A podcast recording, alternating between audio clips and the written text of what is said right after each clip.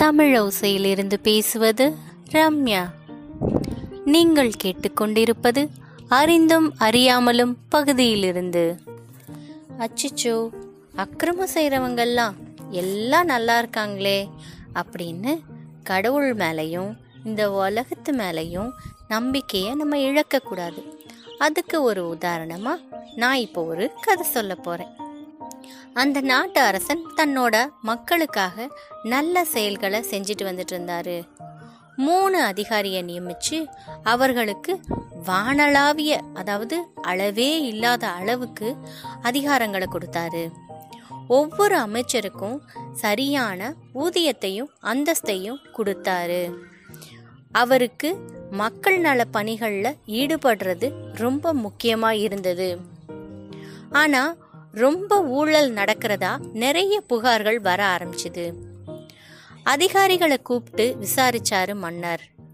அச்சிச்சோ மன்னா நாங்க எந்த தப்புமே செய்யலையே. நாங்க மக்களுக்காக தியாகம்ல பண்ணிக்கிட்டு இருக்கோம் அப்படின்னு எல்லா அதிகாரியும் சிந்து பாடுறாங்க. செய்யற ஊழலை நல்ல திறமையா மறைக்க ஆரம்பிச்சிட்டாங்க. இந்த மூவருமே ஊழல் பெருச்சாளிகளா? இல்ல இதுல யாராவது நல்லவங்க இருக்காங்களா? இது எப்படி தெரிஞ்சுக்கிறது? அப்படின்னு யோசிச்சாரு மன்னன். அந்த யோசனையிலேயே மூழ்கி போன மன்னர் ரெண்டு நாள் கழிச்சு அதிகாரிகளை கூப்பிடுறாரு. மக்கள் பணியில இருக்கிற உங்களுக்கு களத்துல பயிற்சி கொடுக்க போறேன். அதுக்காக உங்களுக்கு ஒரு பெரிய சாக்கு கொடுக்க போறேன். அதை எடுத்துக்கிட்டு நம்ம நாட்டில் இருக்கிற காட்டு பகுதியில் இருக்கிற காய் கனி கிழங்கு இதையெல்லாம் அந்த சாக்கில் நிரப்பணும். அந்த சாக்கில் நீங்கள் நிரப்புறது ரெண்டு வாரம் ஒரு மனுஷன் சாப்பிட்ற அளவுக்கு இருக்கணும். நீங்கள் கொண்டு வர்ற சாக்கை யாருமே பார்க்க மாட்டாங்க. பரிசோதிக்கவும் மாட்டாங்க. அதை அப்படியே ஒரு ஏழைக்கிட்ட கொடுத்துருவோம். அதை அவர் சாப்பிட்டு உங்களை வாழ்த்தணும். இந்த பயிற்சிக்கு நல்ல வெற்றி கிடைச்சதுன்னா மக்கள் நல பணியாளர்களா நான் உங்களை அமர்த்தி மக்களோட பசியை போக்குறதுக்கான முக்கியமான ஒரு பதவியை கொடுக்க போறேன். அடுத்த நாள் மூணு பேருமே வேறு வேறு காடுகளுக்கு அனுப்பப்படுறாங்க. அந்த காடுகள்ல காய் கனி கிழங்கு இதுக்கெல்லாம் பஞ்சமே இல்லை. ஆனா அந்த எல்லா கிழங்கையும் ஒரே இடத்துலையும் எல்லா காய்கனியும் ஒரே இடத்துலையும் இருக்காது. அது தேடி அலையணும். அதை சேகரிக்கணும். அதிகாரிகளுக்கு காட்டில் கிடைக்கிற காய்கனிகள் தான் உணவு. மூணு அதிகாரிகளுமே அரண்மனை மாதிரி இருக்கிற வீட்டில் சொகுசாக இருந்தவங்க. அவங்களுக்கு அந்த வேலை ரொம்ப கஷ்டமாக இருந்தது. முதல் அதிகாரி நல்ல பொருட்களை சேமிக்கிறாரு. தான் துன்பப்பட்டாலும் பரவாயில்ல மற்றவங்க நல்லா இருந்து அவங்க வயிறார பசியாறணும் அப்படின்ற நினப்பு அவரை சக்தி மிகுந்தவனா மாத்துச்சு. அதனால அந்த சாக்குப்பை நிறைய மூணு நாள் தேவைப்பட்டுச்சு. ஆனா உள்ள இருக்கிற எல்லாமே ரொம்ப தரமான பொருட்கள். இரண்டாம் அவர் என்ன செய்யறாரு அப்படின்னா குறுக்கு வழியில யோசிக்கிறாரு. பையத்தான் யாரும் சோதிக்க போறதில்லன்னு சொல்லிட்டாங்க. அப்புறம் நம்ம எதுக்கு கஷ்டப்படணும்? மேலோட்டமாக தானே பார்ப்பாங்க. அப்போ மேலே தரமான பொருளை வச்சுட்டு கீழே அழுகிய பழங்கள் கொட்டைகள் இதெல்லாம் வச்சுட்டா என்ன?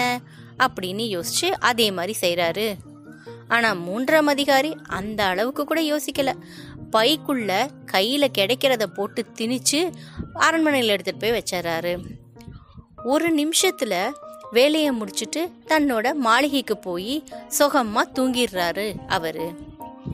மன்னர் மூன்று அதிகாரிகளையுமே அப்புறமா கூப்பிடுறாரு. அவங்கள முன்னாடி வச்சுட்டு காவலாளிகள் கிட்ட சொல்றாங்க இந்த மூணு பேரையும் தனித்தனி சிறையில அடைச்சிருங்க. அவங்கவங்க கொண்டு வந்த சாக்கு மூட்டைய அவங்கவங்க கிட்ட கொடுத்துருங்க. இந்த இரண்டு வாரங்கள்ல வேற எந்த உணவும் அவங்களுக்கு நீங்க கொடுக்க கூடாது அவங்க சேகரிச்ச காய் கனி கிழங்கு இது மட்டும்தான் அவங்களோட உணவு. மூன்றாம் அதிகாரியால காஞ்ச இலைகளையும் சருகுகளையும் சாப்பிட்டு உயிர் வாழ முடியல. அவர் அஞ்சே நாள்ல செத்து போயிடுறாரு ரெண்டாவதா வந்த ஆளோ அழுகிய காய் கனி இதெல்லாம் சாப்பிட்டு எப்படியோ உயிர் வாழ்ந்தாரு. ஆனா அவர் உடம்பெல்லாம் கெட்டு போயிருச்சு. முதலாம் அதிகாரி என்ன தெரியுமாச்சு அவர் தனி சிறையில் விட்டால் கூட சந்தோஷமாக தான் கொண்டு வந்த காய் கனி கிழங்கு இது எல்லாத்தையும் சாப்பிட்டு நல்லா திடகாத்திரமாக வெளியே வந்தார். மன்னர் அவருக்கு நல்ல பரிசுகளை கொடுத்து அவரை முதலமைச்சர் ஆக்கிறாரு இந்த கதையில வர்ற தத்துவத்தை நம்ம புரிஞ்சுக்கணும்.